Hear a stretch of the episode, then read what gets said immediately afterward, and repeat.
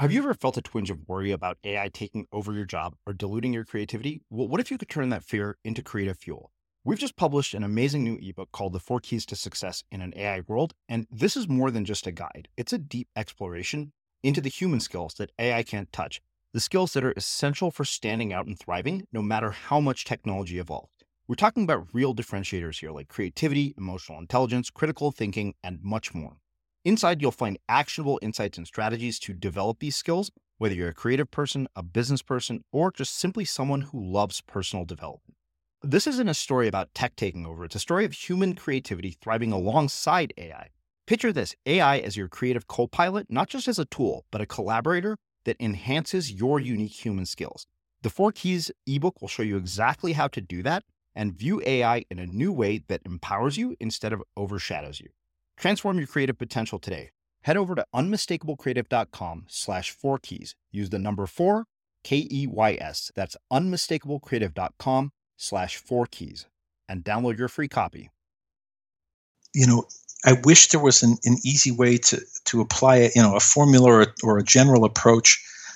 Um, the only thing I can say, as I said before, is that when I see people who seem to me contented in their lives, they had this leap at some point where they didn't know where the bottom was. Mm-hmm. You know, mm-hmm. it was and it was dark, um, and uh, it's it's the scariest thing in the world. Uh, but I just I think it's I think it's necessary a lot of the times, and and you, you do have to erase things, you know, and you have to you have to go counter to societal expectations often. Uh, and sometimes you have to go counter to your own expectations. Mm-hmm. Things you told yourself would make you happy, you know, your whole life suddenly maybe they don't make you happy anymore. Maybe it's not enough, and, and you have to be honest about it. I'm Srini Rao, and this is the Unmistakable Creative Podcast, where you get a window into the stories and insights of the most innovative and creative minds who've started movements, built thriving businesses, written best selling books, and created insanely interesting art. For more, check out our 500 episode archive at unmistakablecreative.com.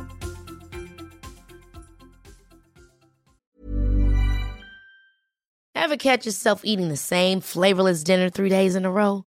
Dreaming of something better? Well, HelloFresh is your guilt free dream come true, baby. It's me, Keke Palmer. Let's wake up those taste buds with hot, juicy pecan crusted chicken or garlic butter shrimp scampi. Mm. Hello Fresh. Stop dreaming of all the delicious possibilities and dig in at HelloFresh.com. Let's get this dinner party started. Hi, I'm Daniel, founder of Pretty Litter. Cats and cat owners deserve better than any old fashioned litter. That's why I teamed up with scientists and veterinarians to create Pretty Litter. Its innovative crystal formula has superior odor control and weighs up to 80% less than clay litter. Pretty Litter even monitors health by changing colors to help detect early signs of potential illness. It's the world's smartest kitty litter. Go to prettylitter.com and use code ACAST for 20% off your first order and a free cat toy. Terms and conditions apply. See site for details. Life is full of awesome what ifs, and some not so much, like unexpected medical costs. That's why United Healthcare provides Health Protector Guard fixed indemnity insurance plans to supplement your primary plan and help manage out of pocket costs. Learn more at uh1.com. Many of us have those stubborn pounds that seem impossible to lose, no matter how good we eat or how hard we work out. My solution is PlushCare PlushCare is a leading telehealth provider with doctors who are there for you day and night to partner with you in your weight loss journey. They can prescribe FDA-approved weight loss medications like Wegovy and Zepbound for those who qualify. Plus, they accept most insurance plans. To get started, visit plushcare.com slash weight loss. That's plushcare.com slash weight loss. Quality sleep is essential. That's why the Sleep Number smart bed is designed for your ever-evolving sleep needs. Need a bed that's firmer or softer on either side? Helps you sleep at a comfortable temperature? Sleep Number smart beds let you individualize your comfort so you sleep better together. JD Power ranks Sleep Number number 1 in customer satisfaction with mattresses purchased in-store. And now, save 50% on the Sleep Number limited edition smart bed for a limited time. For JD Power 2023 award information, visit jdpower.com/awards. Only at a Sleep Number store or sleepnumber.com. As creators, we're always on the move. Whether it's a live podcast event, a pop up shop, or a workshop, we're constantly interacting with community, and that's where Tap to Pay on iPhone and Stripe comes in. Imagine this you're at a live event, a listener loves your merch, or a participant wants to sign up for your course on the spot. With Tap to Pay on iPhone and Stripe, you can accept their payments right there and then, right from your iPhone, so there's no extra hardware or no delays. Total game changer. It's not just for creators, any business owner can do this. It's about making transactions smoother and much more personal, growing your business in your way. We've been using Stripe for our products and courses for a long time, and now with Tap to Pay on iPhone, you can take your business to the next level too. So visit stripe.com slash tap iPhone to learn more. Remember, folks, with Tap to Pay on iPhone and Stripe, your business is always at your fingertips. Robert, welcome to the Unmistakable Creative. Thanks so much for taking the time to join us. Thank you, Srini. It's an honor to be with you. Yeah, my pleasure. So, you know, I am really excited to have you here for several reasons. Um, you know, one, Ryan Holiday referred you, and when he described your story and your journey, I thought, wow, what parallels, uh, you know, we have in our lives. So, on that note, can you tell us uh, a bit about yourself, your story, your journey, your background, and how that has brought you to everything that you're up to in the world today? Yeah, I, you know, I grew up in Chicago, and for the first several years of my life, um, I traveled with my dad, who was a traveling salesman. He owned a motorcycle paints and lubricants business, and he was on the road nine or 10 months out of the year. And so, in order for um, me not to feel fatherless, he and my mom agreed that I should go with him on some of these road trips, a lot of them. And so, by the time I was eight years old, I probably had been to the uh, all, all continent, all 48 of the continental United States several times. You know, all by car. And uh, there was a lot of storytelling going on in the car. My dad was a phenomenal storyteller, so that formed a big part of my early life. But there was also um, a good bit of dysfunction going in my house uh, at home. And uh, even though people suspected I might be um, capable or smart, uh, I had a very difficult time in school. And so uh, in high school, I was, I remember getting my class rank in junior year, and I was ranked number 606 out of 660 in the school. I had uh, F's and D's all over my transcript, and we were forced to get a recommendation by our uh, career counselors. And uh, the guy recommended that I don't even attempt to go to college or even try a two year college. instead, he recommended that I go to the Peace Corps and hope for the best. So it was very discouraging for me early on. Uh, no one really saw very many good things ahead for me. Mm-hmm. Uh, you know, at that point, um, all I had really going for me was a kind of belief in myself that things would get better once I got out on my own. Um, and I didn't really know how that would happen, where it would happen, why it might happen. Just that uh, if I got another chance, uh, I could do better. Uh, the funny thing was, Srini, that I wasn't doing anything bad uh, in my family or in life. I wasn't smoking or drinking or missing school at all. I just was in pain and I, I was kind of lonely uh, in this very uh, wealthy suburb that we had moved to when, when I entered high school. And so uh, I didn't really know what to do or how to do it, and I was quite um, desperate in certain ways, uh, and just hoped for the best. Uh, no, no college would let me in.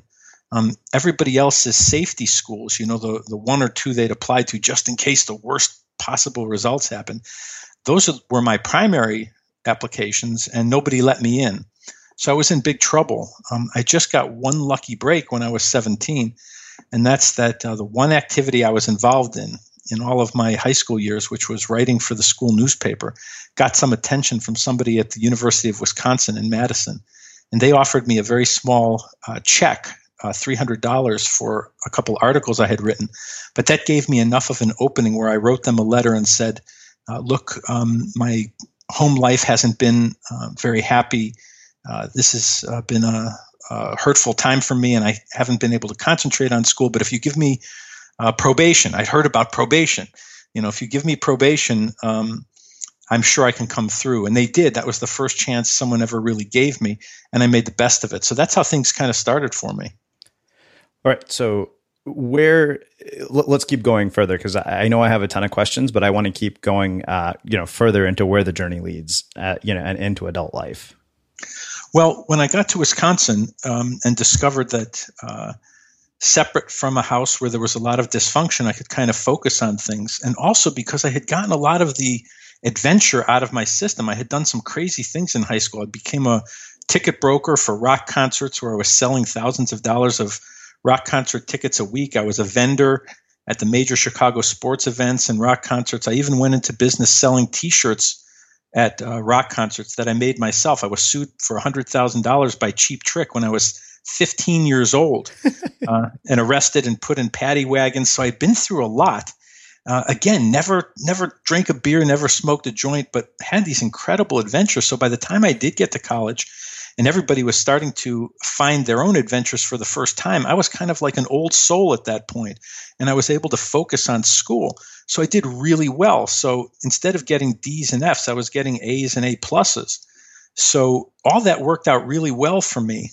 Um, but when it came time to graduate, like many people, I didn't know what to do, and and a lot of people at that time were looking at law school. It was a great opportunity then. Um, lawyers were making huge increases in uh, salaries when they graduated from law school. It was three years commitment instead of eight or 10 years like it was to become a doctor. So, because I didn't know any better and because people suggested to me, you know, you'd be a good lawyer, you like words, you like arguing, uh, I applied to law school and I got into Harvard Law School. Never thought about being a lawyer, never thought about going to law school, but this big, thick packet that came from Harvard Law School really caught my attention. Uh, it didn't do enough to convince me to go, but smart people that I knew told me you should go anyway, even if you don't know what it's about, even if you have no interest in being a lawyer, because a degree from Harvard Law School will open any door you want for you.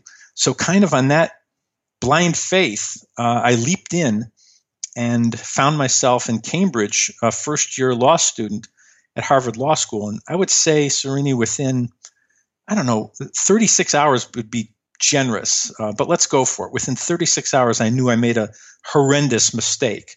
It was, uh, I, I, just could tell even before class, you know, classes started, that this was not the place for me. That this was uh, a place where uh, the people who were going to be happiest and most content and at, at peace with themselves were people who dotted every I and crossed every T, and for whom um, order and uh, and carefulness uh, ruled the day.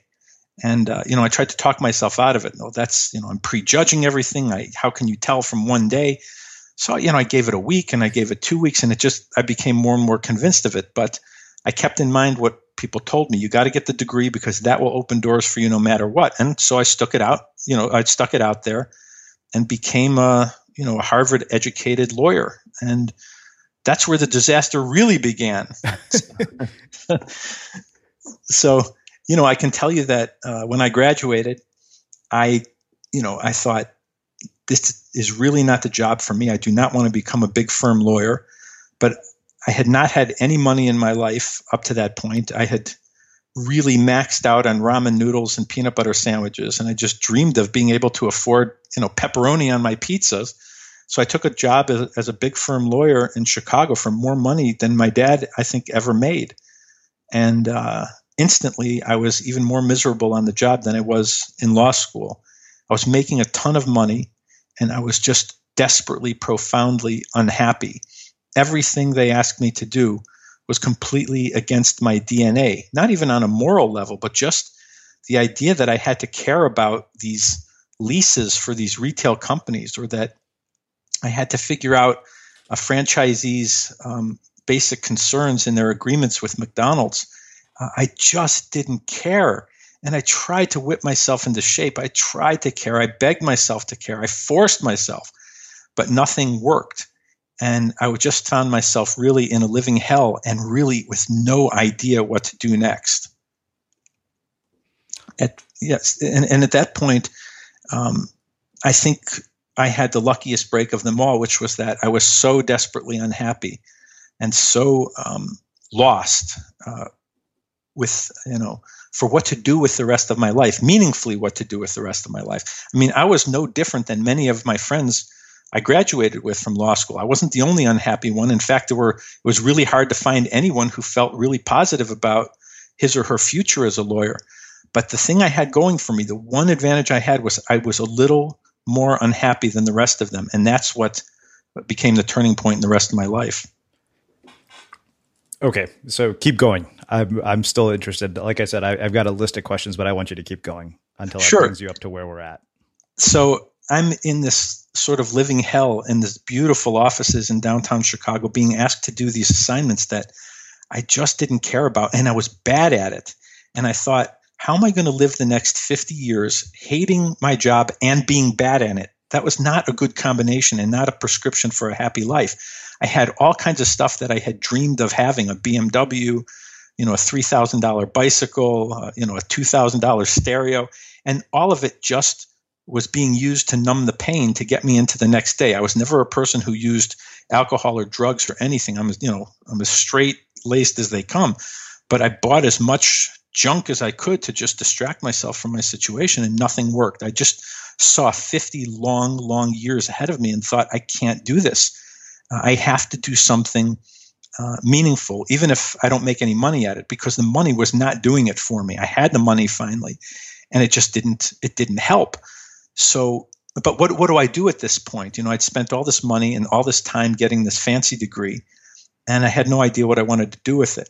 So, kind of to just um, help myself through the nights, you know, the Monday nights and the Tuesday nights, and worst of all, the Sunday nights. I started to write these short stories at home, true stories about my remembrances of the days taking road trips with my dad and telling stories with him, or going to Northeastern Illinois University basketball games and watching a great local player. Uh, just anything that um, seemed to remind me of the past. And an incredible thing happened while I was writing those stories. Time moved very, very quickly. You know, I would write a story and say, wow, I can't believe I wrote a story in 25 minutes. And I'd look up at the clock and it'd been three hours. And it, at the law job, things were just the opposite. Time moved almost backward for me. So I thought, wow, uh, I love writing. This is something nice. And I'd never done any writing, never took a class, never read a book, nothing, uh, except for those few, you know, high school little rock concert reviews that I did. So I thought, you know what? I'm going to do whatever it takes, whatever uh, I have to do to make it happen. I'm going to be, become a writer. And I decided to send out uh, resumes to any newspaper within a 100 mile radius of Chicago. It didn't matter how big or how small. I'd start with the Chicago Tribune and the Sun Times, and I would go to whatever local tiny papers there were, anything, and just say, give me a job.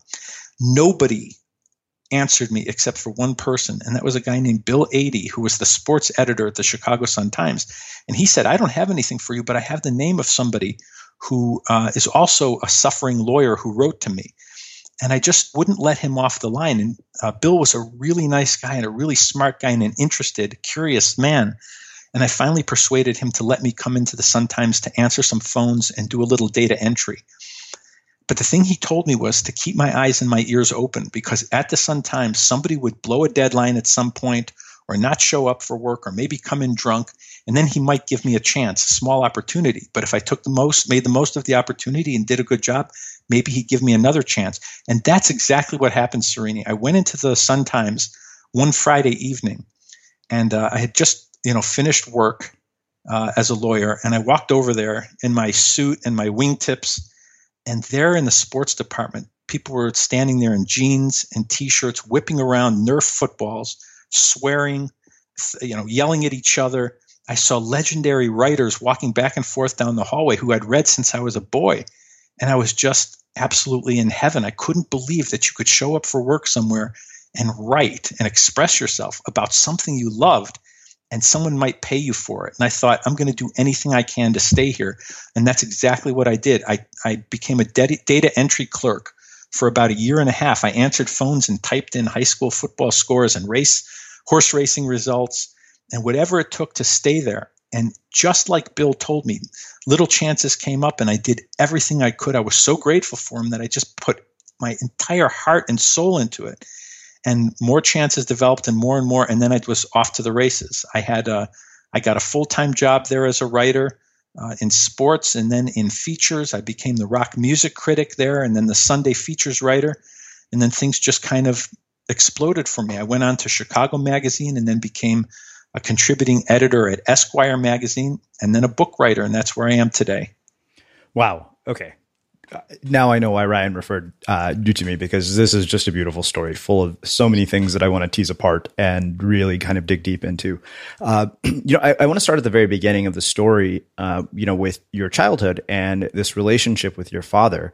Uh, and traveling and and telling all these stories. What I'm really interested in is how that relationship with your father um, and all those stories that were exchanged, you know, during all this travel, shaped your worldview and your perspectives and how that sort of impacted the journey later on? Well, on several levels, it was the most important thing that ever happened to me. I mean, on the most basic level, I had this unbelievable quality time with this beautiful man who uh, truly loved me and, and truly wanted to spend time with me. So at that point, no matter what happened after that, just the fact that someone loved me and wanted to be with me uh, and cared about what I said uh, was just so absolutely fundamental, um, you know, to, to feeling good about myself and feeling like I, I love the world. But um, beyond that, uh, here's a guy who traveled the world. He had a um, a tough business. This, you know, sometimes his business didn't make anything, and sometimes it made enough that we we had a good year, but it was unpredictable. But he had to work it all himself. It's a motorcycle paints and lubricants business, and this was a a beautiful guy. He was um, a refined guy. He really had no natural interest in motorcycles and certainly none in paints and lubricants, but it was a business he found himself in after owning a copper mine in Mexico after college graduation. He really was an interesting guy. So he would take me on the road and we would make calls. So we weren't seeing the beautiful parts of cities. We were going into the industrial sections and seeing um, rough and tumble men talk about life and talk about motorcycles and the road. And he would sell these guys. And he was an incredible salesman, but not in a pushy way, just in a real genuine, uh, low key way. But there were long stretches between these stops. Sometimes we drive for 15 hours in a day. And in those days, there's no satellite radio or anything. There's only so many times you can listen to the Don McLean American Pie eight track tape and you start telling stories. And this guy was the best storyteller in the world. And he would tell mostly true stories, stories about his life and about his past, and some made up stories also. But he really knew how to um, develop characters and to build suspense and not tell you too much up front. And I just listened, and he listened to me. And so, in order to spend time with each other on these long stretches, you would tell stories. And that really kind of seeped into my bloodstream. So, you know, down the down the road, years later, when it came time for me to decide I'm going to tell stories for a living, you know, a lot of people told me that's not possible. You know, you never took a class, you don't read all that much, you're not a, you know, you, you're not a journal keeper, and all the the writers people seem to know were compulsive readers and compulsive writers, and they'd been taking classes and workshops and showing up in Iowa and all kinds of places for you know almost seemed like for their whole lives, and I had never never done any of that, but I had spent time with a great storyteller. And if he, and if he had an equal, my mom was his equal. So even at home, I would hear these unbelievable stories. And I just grew up around people who were very observant and very sensitive to life. Both of my parents noticed everything. And as I get older and, and find myself writing for a living, that's what I think I notice the most is that really good storytellers are people who notice the most. And, and that's, I think, what I learned most from being around them. Mm. I love this. I mean, there's so much here, uh, especially because I think you and I share this love for story in common. I mean, that's really kind of what ties unmistakable creative together. Uh, one of the things that's interesting to me is looking at you know your father, who's this incredibly hardworking salesman, and I'm really curious if that sort of work ethic has had an impact on your life. And you know, one of the things that frustrates me when I see people who have ambitious creative projects is they want to do something of great significance, but the work ethic doesn't match up. And I'd really one like to hear, you know, how that work ethic influenced you, and two, if they don't have the work ethic, is that something that can be cultivated, or do you think people are just born with that? Yeah, that's such a good question. I don't know that anyone's ever asked me that before, but you know, certainly watching my dad work the roads and work in a you know a factory. Uh, and really have to bust his ass uh, every single day just to you know so our family could get by really had a, a, big impact on me because he did even though he was a very sensitive guy and a, and a very cultured guy a refined guy in many ways he didn't have the time or the luxury of being able to be uh, an artiste about anything. He had to make a living, and it was really hard to make a living. And uh, most of all, both he and my mom appreciated the feeling that came from really killing yourself to do something in an excellent way. And so later on, when I got lucky enough to get a chance to be a writer and observe other writers, I would notice that sometimes other writers, even you know, really, really excellent writers, seemed to be very um, some of them, not all by any means, but some of them seemed to be um, too much of an artiste. You know that they they were prima donnas about certain things and about life, and I just I didn't relate to that. I always thought um, you you have to bust your ass on these things uh, because uh, I had seen you know my my own dad do that, and it wouldn't have made any sense for him to have you know folded his arms and turned his nose up at anything. It was too tough a life he was living in too tough a business. The the competitors were ready to kill you in that business. You know, the minute you took a, a breath. So I felt lucky to grow up watching a guy really, you know, get out on the road and and and break his his butt to do it. Hmm. Let's do this. Let's talk about this period in high school um, where you feel incredibly discouraged but yet at the same time there's some level of belief that is keeping you going i'm i'm wondering and i'm even you know struggling to come up with a question here because i know there's something there how you maintain the balance between those two things this you know sense of discouragement but also believing and then eventually letting that belief take over enough that the discouragement goes away if that makes sense absolutely um, i had been told most of my life at home that i was smart and that um, anything was possible for me if I worked hard enough for it.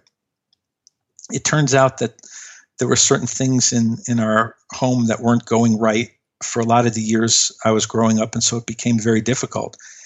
Uh, there were times that um, I did truly doubt myself. I mean, I had such bad results in high school and such discouraging reports that uh, you know I, I, had to start wondering who am I really? And are the nice things that people used to say to me when I was a little boy, was that just BS? You know, that people say to little kids to make them feel good because nobody seemed to have any kind of uh, hope for me at all. Um, but the one thing that kept me going was that I, re- I could see that in the things that I was doing, that I was trying at, like selling rock concert tickets or even being a vendor at the Bears games and Cubs games and White Sox games that if I tried hard at something and put my mind to it, I was successful at it. Now, I didn't understand why school was so painful for me and why I was getting in so many fist fights uh, there and why I couldn't just connect. Um, but I had some kind of feeling like I wasn't doing everything I could or should be doing in school. And so it wasn't appropriate yet to write me off, even though others, professionals even, uh, had already written me off. I just thought, let me try first and have a, at least a, a, shot at this. And then if I fail, I'll believe it. But um, I just didn't think that I was uh, had it worked out in life enough to, to have been failed yet in the way they were failing me in school. So I thought someday I'll get the chance. Someday I'll I'll have a chance to prove myself. And then if I screw up, I'll, I'll believe I'm a screw up. But until then, I'm going to suspend, you know, judgment. Many of us have those stubborn pounds that seem impossible to lose, no matter how good we eat or how hard we work out. My solution is PlushCare. PlushCare is a leading telehealth provider with doctors who are there for you day and night to partner with you in your weight loss journey. They can prescribe FDA-approved weight loss medications like Wegovy and Zepbound for those who qualify. Plus, they accept most insurance plans. To get started, visit plushcare.com slash weight loss. That's plushcare.com slash weight loss. Hold up. What was that? Boring. No flavor. That was as bad as those leftovers you ate all week. Keke Palmer here, and it's time to say hello to something fresh and guilt-free. Hello Fresh. Jazz up dinner with pecan-crusted chicken or garlic butter shrimp scampi. Now that's music to my mouth. Hello Fresh. Let's get this dinner party started. Discover all the delicious possibilities at HelloFresh.com. Life is full of awesome what ifs, and some not so much, like unexpected medical costs. That's why United Healthcare provides Health Protector Guard fixed indemnity insurance plans to supplement your primary plan and help manage out of pocket costs. Learn more at UH1.com. Since 2013, Bombas has donated over 100 million socks, underwear, and t shirts to those facing homelessness. If we counted those on air, this ad would last over 1,157 days. But if we counted the time it takes to make a donation possible, it would take just a few clicks. Because every time you make a purchase, Bombas donates an item to someone who needs it. Go to bombas.com slash ACAST and use code ACAST for 20% off your first purchase. That's bombas.com slash ACAST, code ACAST. Hi, I'm Daniel, founder of Pretty Litter. Did you know cats tend to hide symptoms of sickness and pain? I learned this the hard way after losing my cat, Gingy. So I created Pretty Litter, a health monitoring litter that helps detect early signs of illness by changing colors, saving you money and potentially your cat's life. Pretty Litter is veterinarian developed, and it's the easiest way to keep tabs on your fur baby's health right at home. Go to prettylitter.com and use code ACAST for 20% off your first order and a free cat toy. Terms and conditions apply. See site for details. As creators, we're always on the move. Whether it's a live podcast event, a pop up shop, or a workshop, we're constantly interacting with community, and that's where Tap to Pay on iPhone and Stripe comes in. Imagine this you're at a live event, a listener loves your merch, or a participant wants to sign up for your course on the spot. With Tap to Pay on iPhone and Stripe, you can accept their payments right there and then, right from your iPhone, so there's no extra hardware or no delays. Total game changer. It's not just for creators, any business owner can do this. It's about making transactions smoother and much more personal, growing your business in your way. We've been using Stripe for our products and courses for a long time, and now with Tap to Pay on iPhone, you can take your business to the next level too. So visit stripe.com slash tap iPhone to learn more. Remember, folks, with Tap to Pay on iPhone and Stripe, your business is always at your fingertips. Hmm. So let me ask you this. How in our own lives do we find that one thing that keeps us going and suspend judgment long enough so that it leads us to where we could ultimately go? Well, that's that's a question that uh, I think is central to the lives of so many people. And I can only tell you this: I don't have any magic formula or, or any special insight. I can only tell you what I've observed in my experience, and that is that the people who seem to have found themselves or seem to have arrived at a place where they're content with what they're doing and with who they are, they all seem, at least in my experience, to have uh, taken a risk at some point along the line, to have not settled for something that would have been easier to settle for at the moment. Now, I don't know, you know, it, it, that seems to apply across the board to a lot of people I know. But the ones who seem happy are the ones who had a sense that even though I'm in a place that I could uh, go with right now, where I could make a future, could make a life, whether this is in terms of a, a spouse or a job or just a dream, uh, they have a sense that no, this isn't quite the right thing for me, and I'm willing to experience temporary pain now in in uh, the name of the greater good. Now, I don't know if if I can say anything beyond that, except that the happiest people I know all seem to have taken that risk it's a, almost like a, a leap into the abyss where you don't know what's coming. It's it's dark. Mm-hmm. It could be it could be very dark and very very frightening, but it seems to be there in a lot of people who end up um, coming out the other side in a in a good way. It's funny you say that because I honestly think that it's been very hard for me to find one person who has been on this show who hasn't gone through some sort of crucible of sorts you know, it's almost like uh, you know a part of the hero's journey. it's necessary in order to get to the other side. I think it's absolutely true. I, you know, I wish life were easier where you know where lucky things happen and you just seem to have found yourself in a, in a good situation and i suppose that happens it doesn't happen to me and it doesn't seem to have happened to the people i know it's i think uh, a lot of this is about persistence mm-hmm. and a lot of it's about um, having the the willingness to go through some dark times and some scary times. I just think it's hard enough to find good things in life. It's hard enough to find a good uh, person to um, be a romantic partner with. It's hard to find a, you know a great job. It's even very very hard as you know to find a good book idea and and you know it just this thing holds true for writers as much as it does for romantics and uh, and for career people that um, sometimes you just have to wait and keep going, even if it scares the hell out of you at the moment. Uh, so on that note, let me let me ask you this: um, you know, I, I have had some very very difficult moments in life in the last year or so when I, I really thought about giving up completely, and and I mentioned this in a previous episode, but how and, and I've asked this to various people in different forms. How do you pull out of dark times when you're in them, and how do you get whatever gifts are meant to be given from those times?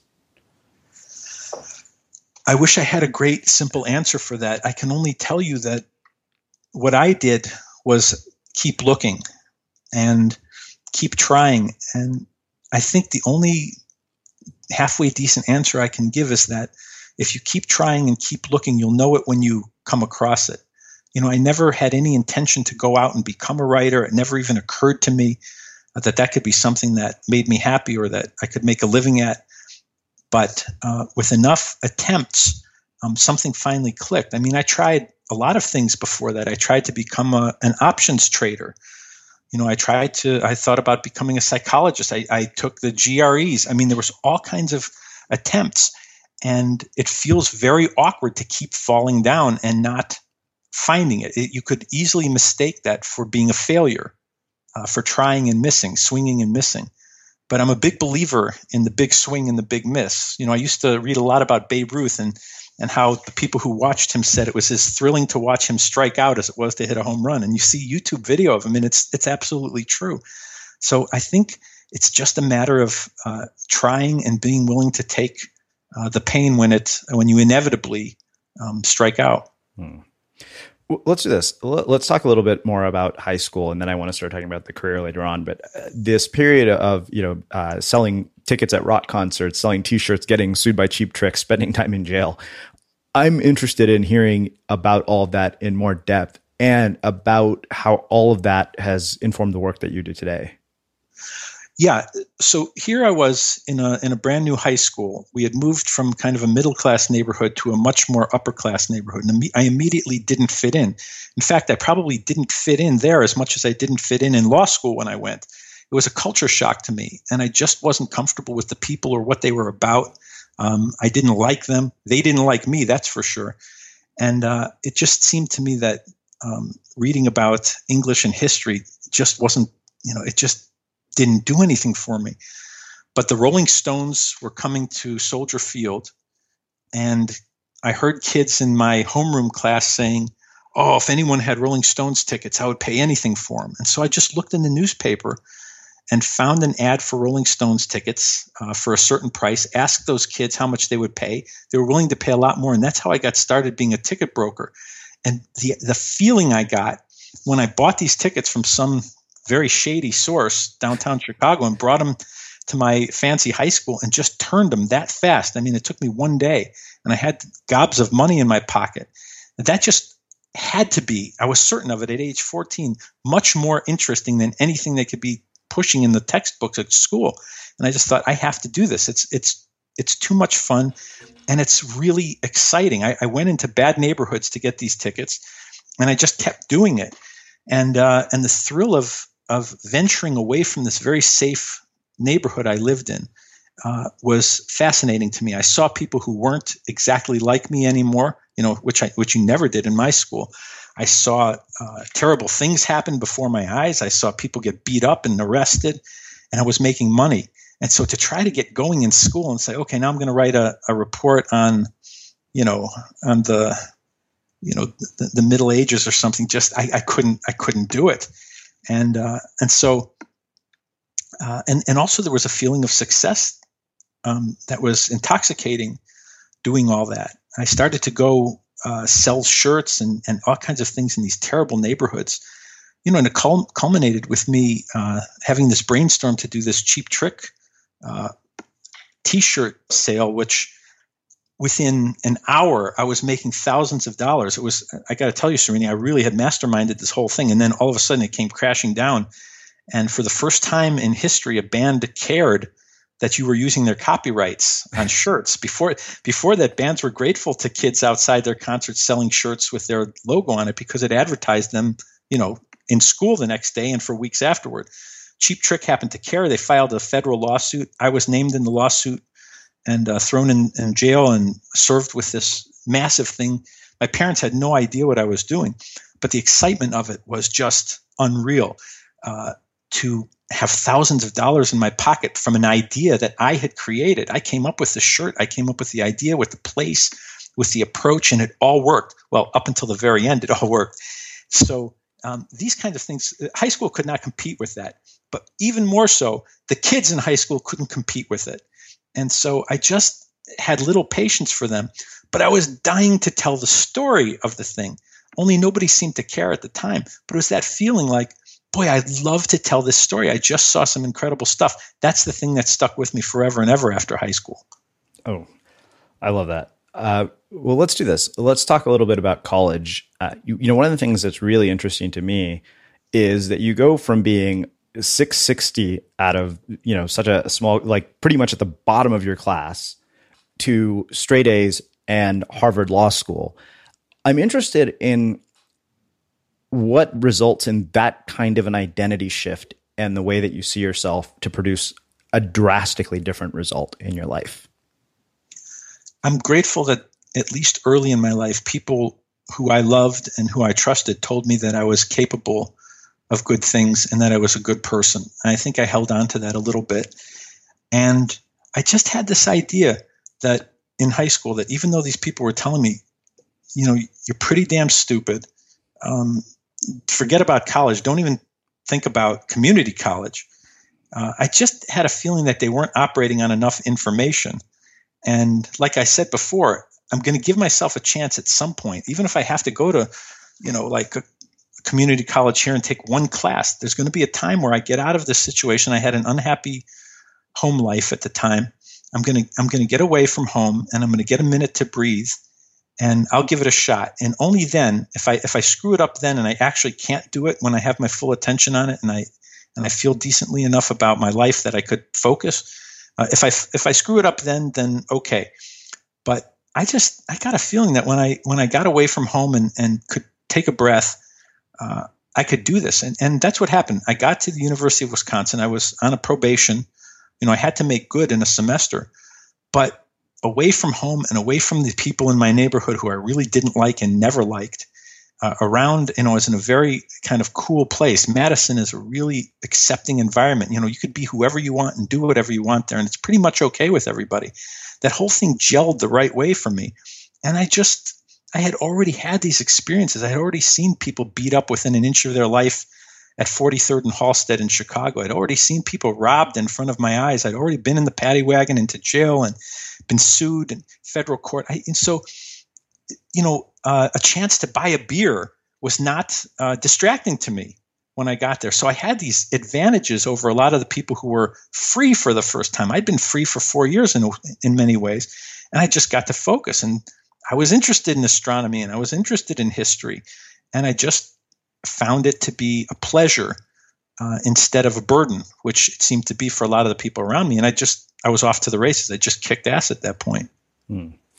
So uh, let me ask you this: I mean, you you get to Harvard, and within a week, you already realize that something feels completely off here. I'm interested in two things: why you didn't trust that intuition, and why most people don't. Because I've heard other stories on the show of people walking into jobs knowing in their bones that it's the absolute wrong thing to do, and ending up staying there for five years or life. Oh yeah, exactly. Yeah, absolutely. I, I would have, you know, I, I'm a believer that you can't really know something the first day or first week. You know, there's there's plenty of times in my life, and, and I'm sure in everybody's life, where at first something seems um, one way, and then you give it a chance, and it's another way. So I thought it would, you know, be quite foolish of me to drop out after a week or a semester just because um, this was the most uh, anal retentive group of people I'd ever been around, or could even dream up in my mind. Um, but even after I was sure of it, after I had given it a semester or a year, I really did believe what smart people were telling me, which is just stick this thing out because even if you don't decide to practice law, the degree will open all kinds of doors for you. And that turned out to be very, very good advice. It has opened many, many doors for me. And uh, but the, but staying there for that long and paying that much for it, that was painful. And I really was right. I mean, I'm I'm astounded today looking back on it to see how correct I was about uh, not only law school, but about um, the people I was going to law school with, because the people who liked it the most, who really did belong there, were the people I disliked personally the most, which is not which is not a good sign that you're in the right place. And the same was true when I, you know, when I graduated. That uh, the people who seemed really destined to be good lawyers um, were not the kind of people uh, that seemed like me. Mm-hmm. So, you know, let me let, let's talk about this whole idea of abandoning, you know, what you initially saw as a prescription for a happy life, which is, you know, this high powered job uh, as an attorney with, you know, all the toys you could possibly imagine, more money than you've seen in your life, and then leaving it to go do something that is clearly below your education level and clearly a huge gamble. So the question really for me is how do you deal with sort of the societal expectations, the parental expectations that come with taking these kinds of risks and still take them anyways? Just luck again that I had uh, two parents, especially a mother, who said, um, Don't you dare throw good money after bad. Um, and you, you can't walk around being unhappy. So, in my fundamental core, you know, in my family, um, they looked at you like a fool if you just stuck something out simply because you got a degree in it or, or invested in it up to this point. They would have thought it was just as dumb to stay in law after I got in it as they would have for me to stay in a, a, romantic relationship with someone who turned out not to be right for me just because I'd been in it for three years already. Mm-hmm. I mean, so so I had very good support in you know from the from the home front, but I also, as I said before, was just lucky in that I hated law so much that I was absolutely unwilling to go back into it. And uh, you know, the the idea of 50 years in front of me, dreading every day, uh, just was it was untenable to me. I couldn't imagine uh, pissing away life like that. Uh, so, the best thing that happened to me was being desperately unhappy. Okay, let me ask you this. Do you think it's absolutely necessary to get to that point of desperate unhappiness in order to cause these kinds of changes in our lives? It might be if the corresponding risk you have to take to get where you want to be uh, is great enough. You know, if if my dream for myself was, uh, you know, to work at Best Buy, then I don't know that I would have had to get to that level of unhappiness. But if you want to be, let's say, a writer and you know, being a professional writer is a very, very difficult thing to, to accomplish, and the odds are against you, no matter how talented you are. If you want something like that, then it does help to be pretty unhappy um, because then you're willing to get those hundred letters of rejection and not say, "All right, I'm going back. What was I thinking?" Mm-hmm. Um, you know, I think that uh, the best thing I ever did was stay on the the law job more than just a few months because if it had just been a few months and then I started to get the rejections from newspapers and other writing opportunities that I got. I may have gone back again. Hmm. Uh, I think one of the, the best ways to take the risk that seems um, to be common to so many people who are happy is to be unhappy enough to take it. You know, it's interesting you say that because I, I, can't help but think about the number of times I have been tempted to call it quits and go find a job instead of do this. And each time I extend the time period for which I'm willing to stick this out, that becomes a less and less likely possibility. Right, that's true. And these things are are scary. I mean, they really are scary, especially when you look back on them and you realize just how close you might have come to not making it. Mm-hmm. Um, and I don't begrudge anybody um, their moment when they decide they've had enough or when it's no longer worth it. I mean, you have to live in the real world and you have to pay bills and you have to support children, and all kinds of other real life things. Uh, but again, uh, I don't think I think there's very very little that's worth it in life to be as desperately unhappy as I got, or as many people are on their job, or in their in a certain relationship, or whatever. Mm-hmm. Um, th- almost nothing is worth that. You know, it's funny because I keep thinking about this uh, sentence from Dani Shapiro's book, Still Writing, where she talks about a checklist of dreams we all pretend not to have. And the funny thing is, my checklist of dreams that I pretend not to have are largely based on societal expectations. Uh, you know, like getting married, having kids, doing all the things that I've seen most of my friends do in our adult lives that I haven't managed to do yet because I've chosen this. And on the flip side of that, I have temporarily given up this checklist of dreams I pretend not to have for the ones that are destined to come true in the moment. Right. Yeah, that's very interesting. Um, it, these are hard things to figure out. It's, uh, you know, I wish there was an, an easy way to, to apply it, you know, a formula or, or a general approach. Um, the only thing I can say, as I said before, is that when I see people who seem to me contented in their lives, they had this leap at some point where they didn't know where the bottom was. Mm-hmm. You know, it was and it was dark, um, and uh, it's it's the scariest thing in the world. Uh, but I just I think it's I think it's necessary a lot of the times, and and you, you do have to erase things, you know, and you have to you have to go counter to societal expectations often, uh, and sometimes you have to go counter to your own expectations. Mm-hmm. Things you told yourself would make you happy, you know, your whole life suddenly maybe they don't make you happy anymore. Maybe it's not enough, and and you have to be honest about it. Hmm. Well, let's do this. Let's shift gears a little bit and let's start talking about the craft of story because I think that really has kind of been the underlying theme of our entire conversation. Um, is you know mastering the craft of storytelling. You've gotten to do it in numerous forms. You know, you've gotten to do it, you know, through these stories with your father. You have gotten to do it as a journalist and as a book writer. And I'm really interested in how each one has sort of shaped how you tell stories and you know what is it that people can take away especially you know in the modern world that we live in this whole process of storytelling is evolving so much but you've kind of come from the foundational pieces of it you know working in newspaper working in journalism writing books so i'm really interested in how all of that um, really you know has created your worldview and your thoughts on the craft itself well you know the cra- I, I was very scared when i finally decided um, to try, you know, to take this risk and try to become a writer because I had never learned anything about writing. I didn't know anything about writing. It, it seemed to me that everyone who made their living at writing uh, had been instructed in it and had been thinking about it for a long, long time. And that just scared the hell out of me. I thought I almost disqualified myself for that reason. But I quickly found that, um, in fact, it was an advantage for me because I had um, I sounded different than a lot of writers um, I didn't have a certain approach set in stone. And what I really only had, the only thing I really had going for me was this kind of sense of what sounds like a good story as I told it.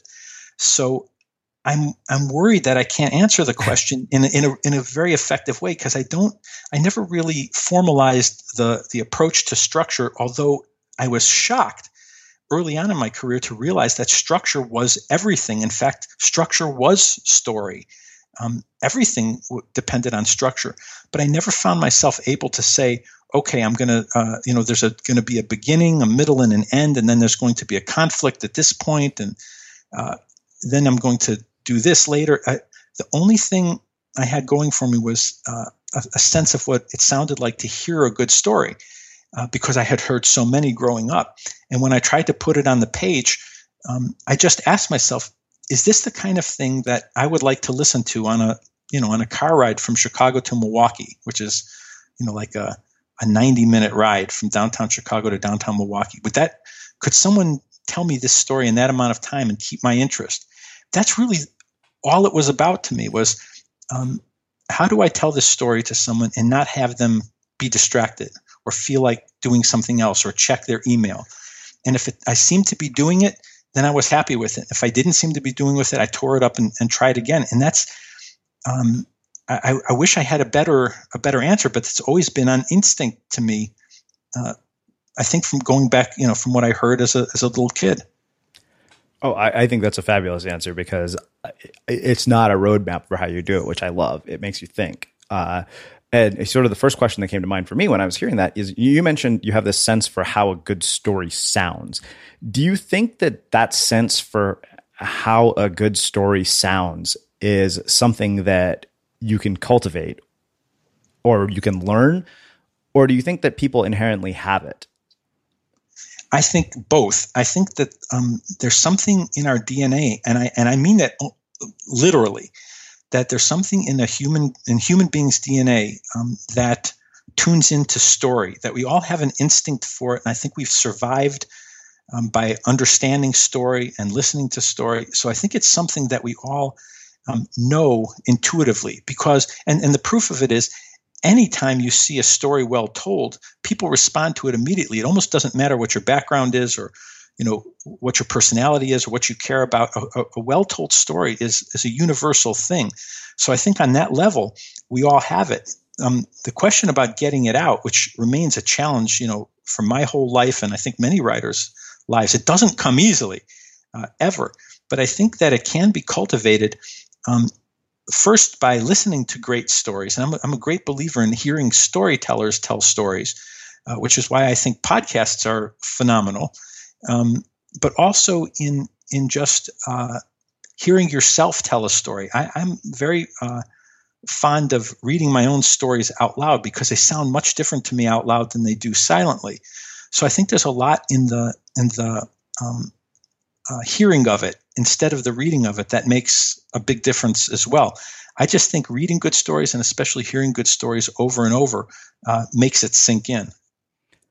Wow. Uh, that really, you know, it's interesting to hear you say that and to hear you say it out loud. It makes me think of how all these stories that I've gotten to listen to firsthand have actually impacted my own ability to tell stories. Because what do I do all day? I listen to people like you tell stories. I think it's inevitable, and you may never realize it because it's not. I don't think it's like a light bulb thing. I think it's something that slowly settles in um, to your, you know, to your system, and then it's it's there. Uh, that's why you know I read an article not long ago about these people who write hit songs for um, you know current uh, pop artists, and it it was so um, jarring to me because they had a formula for how they do it, and I can hear this formula. You know, whenever I'm in the you know the frozen yogurt place and I hear the same songs over and over, and I just you know they're they're not my kind of songs. Um, but I think that's that's the worst way to go about it. I think if you hear something you know from your heart and you hear other people expressing from their heart and not from a, a formula, not something designed you know to to sell a certain number of albums, but because the person has to say it and because they believe it. If you listen to enough of that stuff, I think it helps you bring it out yourself. I'm I'm convinced of it. Wow. This has been really, really profound and thought provoking. Uh, so, Robert, you've heard me ask this question a million times since you've listened to some of our interviews. What do you think it is that makes somebody or something unmistakable? Well, I think that um, if the person is speaking, uh, has connected with uh, who they really are inside and is able to um, transmit that, whether they're talking about themselves or talking about something as mundane as you know the building of a, a highway or something. I think if they're speaking from from the heart, um, it is unmistakable, and uh, it may not appeal to everyone, but to the people to whom it also speaks, they will tell you um, it is un, you know unmistakable. Uh, it's hard to get there, and it's hard to um, you know to trust yourself. But I think if you can, you know, go from the heart and, and believe that there are others out there who feel the things you feel and observe the things you observe, you'll find them. Wow. Uh, Robert, I have to say, this has probably been my favorite conversation I've had in the last couple of weeks. Uh, I really, really, it's one of those for me that I want to go back and play multiple times. Uh, I can't thank you enough for for taking the time to join us and, and share your story and your journey and your insights with our listeners of the Unmistakable Creative. Oh, Srini, it's been a total privilege for me. I'm a big fan, and you know I can't thank you enough. It's one of the best interviews I've ever done, and I, I'm grateful to you for it. Awesome. And for everybody listening, we will wrap the show with that.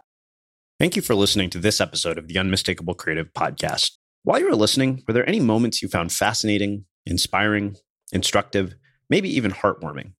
Can you think of anyone, a friend or a family member who would appreciate this moment? If so, take a second and share today's episode with that one person because good ideas and messages are meant to be shared. Ever catch yourself eating the same flavorless dinner three days in a row? Dreaming of something better? Well, HelloFresh is your guilt free dream come true, baby. It's me, Keke Palmer. Let's wake up those taste buds with hot, juicy pecan crusted chicken or garlic butter shrimp scampi. Mm. Hello Fresh. Dreaming of all the delicious possibilities and dig in at HelloFresh.com. Let's get this dinner party started. Hi, I'm Daniel, founder of Pretty Litter. Cats and cat owners deserve better than any old fashioned litter. That's why I teamed up with scientists and veterinarians to create Pretty Litter. Its innovative crystal formula has superior odor control and weighs up to 80% less than clay litter. Pretty Litter even monitors health by changing colors to help detect early signs of potential illness. It's the world's smartest kitty litter. Go to prettylitter.com and use code ACAST for 20% off your first order and a free cat toy. Terms and conditions apply. See site for details. Have you ever felt a twinge of worry about AI taking over your job or diluting your creativity? Well, what if you could turn that fear into creative fuel? We've just published an amazing new ebook called The Four Keys to Success in an AI World. And this is more than just a guide, it's a deep exploration into the human skills that AI can't touch, the skills that are essential for standing out and thriving, no matter how much technology evolves. We're talking about real differentiators here like creativity, emotional intelligence, critical thinking, and much more. Inside, you'll find actionable insights and strategies to develop these skills, whether you're a creative person, a business person, or just simply someone who loves personal development. This isn't a story about tech taking over. It's a story of human creativity thriving alongside AI. Picture this AI as your creative co pilot, not just as a tool, but a collaborator that enhances your unique human skills. The Four Keys ebook will show you exactly how to do that and view AI in a new way that empowers you instead of overshadows you.